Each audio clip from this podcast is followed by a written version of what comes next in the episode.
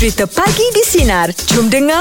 Pada minggu ini Borak Jalapan, kita nak berkongsi tentang penderaan kanak-kanak. Semalam kita dah bersama dengan pegawai daripada Jabatan Kebajikan Masyarakat bagian kanak-kanak. Hari ini kita akan bersama dengan salah seorang peguam bela. Nama dia Cik Effa Azwin, ya. Dan pagi ni kita nak berkongsi tentang penderaan kanak-kanak. Assalamualaikum, Cik. Ada tajuk tak habis tu kan? Oleh ibu bapa sendiri. Oleh ibu bapa sendiri. Itulah dia kan. Kalau Angah baca prep 3 buku surat pun dia akan sama macam yang saya baru tanya tadi. Yelah, ibu apa sendiri. Macam malam ni dah lama bincang-bincang Jabatan Kebajikan Malaysia. Okey lah, Cik Effa. Cik Effa pasal dengar masalah keluarga.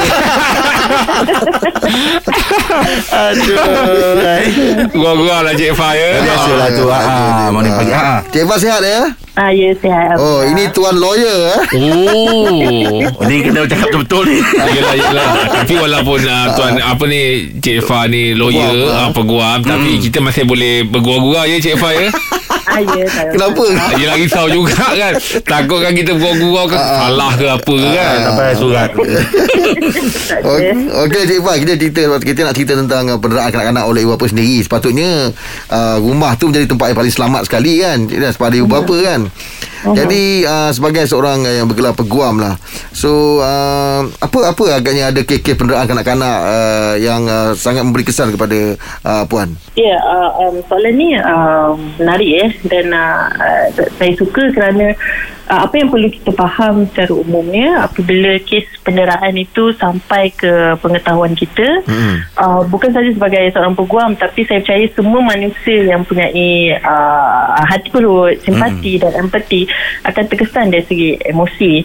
Dan bagi saya pula, ya, Jep, sini sebagai seorang peguam memang terdapat fakta-fakta kes yang begitu menyayat hati, bahkan pernah menyebabkan saya berasa sebab apabila saya membaca dan meneliti, khususnya kes yang melibatkan keluarga kandung kanak-kanak itu sendiri adalah pemangsa yang mendera kanak-kanak yang masih kecil dan tidak berdaya, yang mana kes itu juga melibatkan siri penderaan yang bertahun lamanya.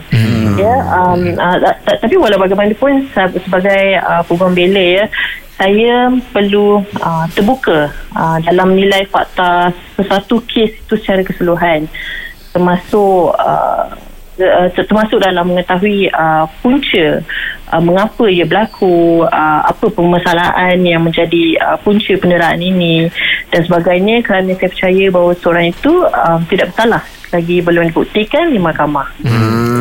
Dan namun tidak bermaksud saya menyokong perbuatan ini sama sekali. Tapi bila cerita pasal penderaan fizikal ni, biasanya orang akan terus trigger dia adalah dari segi bentuk penderaan fizikal.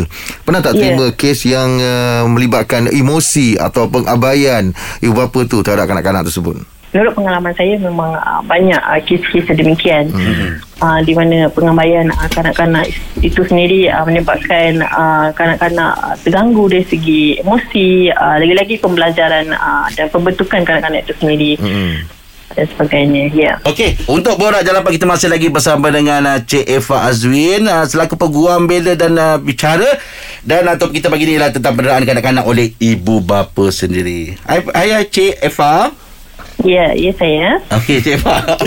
Tak, saya jadi keliru. Nak panggil puan ke, nak panggil cik je kan. Rasa salah lah tu. Hati-hati surat sampai nanti. Itu masalah. Allah Akbar. Okey, Cik Effa, kalau boleh tanya lah, ya. Okey, banyak-banyak masalah tentang penderaan kanak-kanak ni kan. Masalah yang paling kritikal dalam masyarakat ni, sehingga mereka sanggup melakukan penderaan terhadap kanak-kanak ni, kenapa ya? Sorry ya, Cik Effa, saya gelak sebab saya nampak dia baca kat situ. Saya tengah tengok je dia tak berkataan, dia tinggal dia baca. Balik pada soalan tu, mengikut pengalaman dan pemerhatian saya, penderaan ke atas kanak-kanak ni yang saya lihat dia berpunca daripada banyak masalah sebenarnya. So, masalah pertama tu, mereka pemangsa ni yang mendera kanak-kanak ni, mereka merasakan mereka mempunyai hak yang tak terbatas yang melampaui batas kat atas kanak-kanak yang mereka dera tu. Sebab kanak-kanak ni dia sifat dia tu dia kurang daya menolak. Dia orang kata daya melawan dia tu tak seperti kita yang dewasa. Mereka pun tidak kritikal, mereka tak fikir macam oh benda ni kalau saya kalau kena dera ni salah ke tak salah ke, tapi tu mak bapak kita macam tu kan. Dan ingin saya kaitkan bahawa pokok masalah ni juga kebanyakannya ya, saya tak kata semua, kebanyakannya berpunca daripada faktor sosioekonomi itu sendiri, faktor sosioekonomi pemangsa di mana mereka dalam lahir daripada faktor kemasyarakatan, faktor ekonomi yang mereka merasakan satu-satunya cara untuk mendidik kanak-kanak itu datangnya daripada hukuman fizikal, hukuman mendera secara emosi, secara lisan, dan mereka merasakan ini adalah cara yang terbaik untuk membentuk sasian kanak-kanak. Faktor ini juga menyebabkan bagi saya menyebabkan tekanan ataupun punca daripada tekanan hidup mempengaruhi kesabaran dalam menjaga kanak-kanak. Lagi-lagi kalau kanak-kanak tu hyperaktif ke kan, mereka merasakan penderaan tu adalah cara yang terbaik. Kadang-kadang mereka menggunakan penderaan itu salah satu cara untuk melampiaskan amarah mereka. Macam tu ya. Bahaya kan. Ya. Itulah Cik Mah, saya nak tanya Cik Mah. Maaf lah kan, walaupun soalan ni tak ada di sini, ini sekadar saya punya soalan by heart lah ya. Nak tanya lah. Adakah didikan yang terlampau keras juga dianggap satu penderaan? Penderaan ni kalau saya lihat dia sebarang bentuk emosi, kalau dari segi lisan pun adalah satu penderaan juga. Jadi kita di Malaysia ni kita mempunyai undang-undang yang melindungi, yang mana yang mengehadkan kita, yang letakkan satu limit untuk kalau dikira macam ni, ini bukan lagi mendisiplin kanak-kanak, ini memang kamu melakukan satu orang kata kekerasan fizikal yang menyebabkan anda dihukum oleh undang-undang. So orang kata pada tu nak disiplin kanak-kanak tu janganlah menyebabkan emosi dia tu terganggu ya. Janganlah sampai cedera masuk hospital dan sebagainya. Sebab bukannya apa puan, soalan tu saya ajukan sebab mungkin di zaman saya membesar tu lain keadaannya kan. Jadi mungkin dengan rotan dengan apa itu adalah satu didikan. Jadi saya nak tanya tu, adakah bila di zaman sekarang rotan tu dah dianggap sebagai satu penderaan juga? Itu saya nak tahu tu maksud tu kan. Jadi yang tu mungkin kena ada had. Pada pendapat saya kena ada had.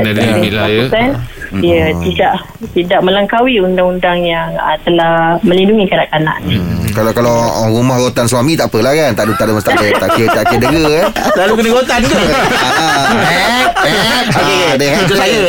Okey, Borak Jalapan kita masih lagi bersama dengan Cik Effa Azwin selaku peguam bela dan bicara, dan topik pagi ni penderaan kanak-kanak oleh ibu bapa sendiri.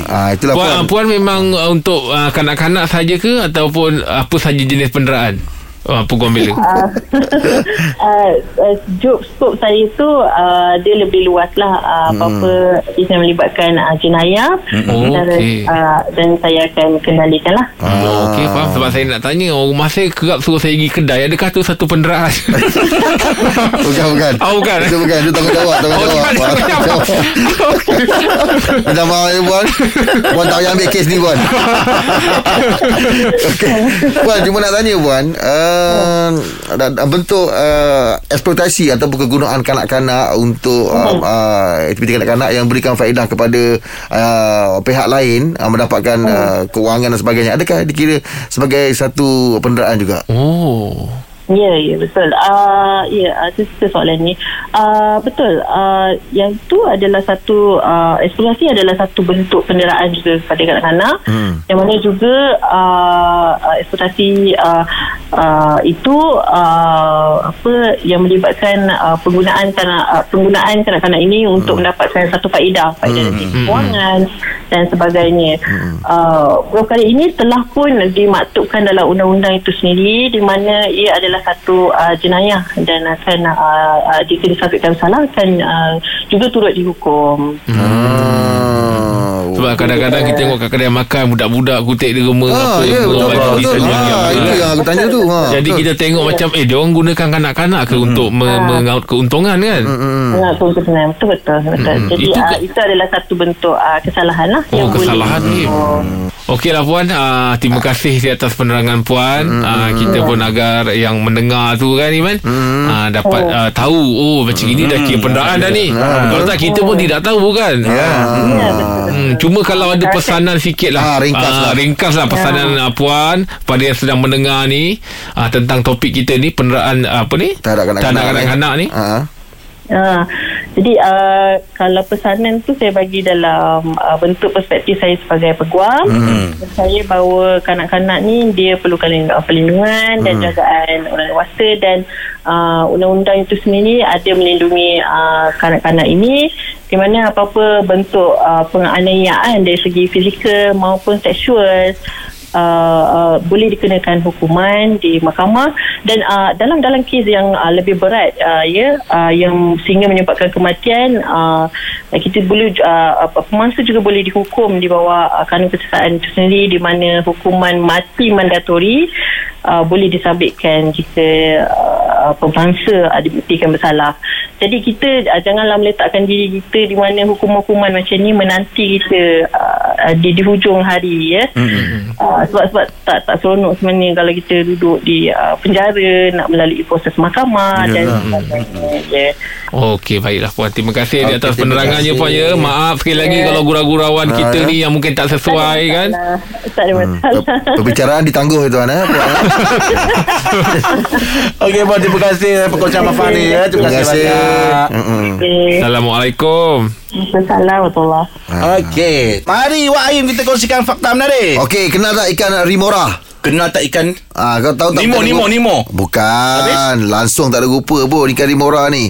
Ikan rimora ni juga dikenali sebagai ikan penghisap. Sebab apa dia panggil ikan penghisap? Sebab dia merupakan ikan yang sering melekat pada ikan besar, macam ikan paus atau ikan jerung. Dia kata ikan lumut ni.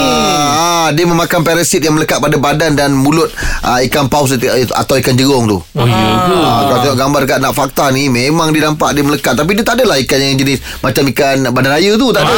Dia macam bentuk macam ikan jerung juga, dia panjang juga. Melekat. Tapi memang dia melekat dekat badan apa tu. Tapi bagus untuk ikan tu juga, pasal dia macam parasit kat badan tu, dia makan. Itu dia jadi macam peneman ikan-ikan tu. Dia biarkan je, dia tak adalah dia macam apa marah ke apa ke, tapi makanan dia tetap dekat badan kulit tu, dekat badan ikan besar-besar. Macam minyak tu ya. Ini buat elok benda letak kat belakang. Buat hilang garu. Tak adalah gaku orang. Kurang sikit. Angah kan selalu berangin kan. Jadi ikan tu ngap. Ikan tu je sedawa. Dia ni macam tahu je saya nak kongsi cerita tu. Ada. Saya yang pasal yang angin tu. Orang recommend saya makan minyak ikan lah. Minyak ikan lah. Orang saya berikan minyak ikan tu hari tu. Habis kurang. Nampak macam kurang sikit. Orang rasa macam tak ada kan. Tak tahulah, mungkin insyaAllah kan. Yelah usaha. Tapi saya usaha lah makan minyak ikan. Dia macam makan tak boleh im. Dia dalam kapsul. Dalam kapsul. Dia bukan dalam kapsul, dia macam apa yang lembik tu, jelly tu. Okay. Tahu. Telan terus isak ke apa? Nyonyot ke apa? Telan terus. Pasal katanya minyak ikan ni dia ada omega 3. Dia kata bagus. Dia kata omega 3 macam telur lah. Itulah ustaz aku tak tahulah, mungkin aku tak. Saya rumah cakap lah saya. Tapi dengan makan minyak ikan tu tak ni ke, sebab kita kan umur-umur macam ni orang cakap kurangkan makanan berminyak. Bukan minyak ikan goreng. Itu kalau nak makan kau makan teruk. Itu tak ada omega. Kau asal minyak semua kau lansamkan. Yalah tahu tanya. Bukan minyak ikan ni lain. Bukan. Ini lain punya ni. Ini pahitnya. Kita ada pakcik nasi lemak. Assalamualaikum. Waalaikumsalam warahmatullahi wabarakatuh. Ni apa musim PKP ni mungkin ada apa-apa nak luahkan rasa ke? Pakcik rasa ringsa lah. Ni betul-betul ringsa tu apa? Orang tak tahu. Ringsa ni macam rimas. Rimas betul-betul. Semalam nak tidur diganggu nyamuk. Nyamuk. Bila dia main kat telinga. Yelah. Kita rasa macam kan mengganggu lah. Ringit. pakcik sapuk, kau kena pipi pakcik. Kan pakcik rasa macam kenapa ni, dah spray dah apa pun masih lagi bunyi terpelinga. Oh yelah, Lala bercakap dengan makcik, saya tidur bawah lah, bunyi nyamuk ni kuat sangat lah. Kacau. Kamu tu hati-hati tidur tu, kan nanti kan nyamuk. Tak ada bang nyamuk. Sebenarnya apa? Mana ada nyamuk? Rupanya sebelum pakcik tidur, pakcik tengok YouTube, lupa terbuka earphone tu, dia ganggu lah. Tengok cara apa ni pembiakan nyamuk tu macam mana. Sebelum tidur saja je nak kita kata orang tu knowledge. Jadi terlupa yang tak buka lagi. Earphone tu. Earphone tak buka. Jadi bunyi benda tu lah. Ingatkan nyamuk. Dah kadang dah tua tak perasan. Yelah. Dah tua pakai earphone tak jelah nak dengar tu supaya yelah, kalau dengar kuat kan ganggu makcik tidur pula. Betul juga. Jadi pakcik pakai earphone, lupa buka. Tapi mak pakcik memang ada nyamuk. Jarang lah. Jarang. Dia macam orang datang rumah pula datang. Kita dah sampai penghujung hari ni, tapi hari ni kita nak tutup lain sikit cara dia. Kenapa? Kita nak buat ucapan ni lah, birthday lah pada seseorang yang selalu kita borak-borak, kita bincangkan tu. Tapi kita kita jangan direct rokok, kita buat macam ni lah. Jangan selalu cakap kita bincang. Aku pula terpalit macam itu Itulah. Aduh. Kita buat prank. Kita boleh call dia. Pun dah lama tak buat tu. Saya lah tu, macam biasa. Hello. Okey, kita call dia sekarang Jom. Good morning. Morning Kak Aina. Jep ni. Aduh, jadi hal lah Kak Aina. Mengamuk. Dia dah personal nama kan. Macam mana kita? Macam mana Kak Aina? Kak Aina boleh tak ni kita nak call balik tadi nak minta maaf. Tapi dia dah marah. Tak sempat nak reveal siapa. Yelah, dia baik je lah. Tak ada ni marah. Iya Kak Aina, maksudnya kita nak call balik macam nak minta maaf lah kan, nak close kan. Tak angkat dah, macam mana? Aduh, personal number pun aku rasa ada nombor lain ke? Tak ada. Aim pula prank tak agak-agak. Tak ada lah. Saya macam ni, dia just start, hello, saya scammer, saya cakap macam tu. Terus dia marah. Macam mana? Tak sempat nak cakap apa lah. Kak Aina pernah, macam Kak Aina sendiri pernah kena prank? Pernah. Kak Aina macam tak semangat tu diri Kak Aina. Kak Aina dia baik mood lah katanya. Ya ke? Boleh lah. Pagi oh, okey lah, tak apalah.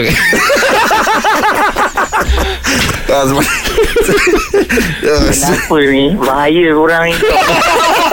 Sebenarnya kita nak prank Kak Aina sebab Aira dah tak angkat. Nak cakap lah korang punya Aira berkamuk kan. Rupanya Kak Aina pula tak adalah, dia tak marah-marah. Kak Aina ni tahu itu ni. Kak Aina tahu ni kita nak prank dia. Tapi Kak Aina memang betul lah jadi dia ini. Yes, betul. Itulah. Yelah. Kita call tadi dia tak angkat. Harap dia mendengar lah Jeb. Betul. Kita ucapkan selamat jadi untuk Aira Fazira. Semoga dipanjangkan umur, dimurahkan rezeki, tersiasa di bawah rahmat Allah.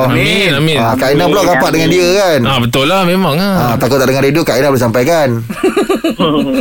Tak jadi. Dah agak dah. Okey lah Kak Aina. Terima kasih banyak Kak Aina. Sorry lah ganggu. Okey, stay safe semua. Alright, bye. Okey, jadi kita tak dapatlah nak bercakap dengan Aira. Aira kita.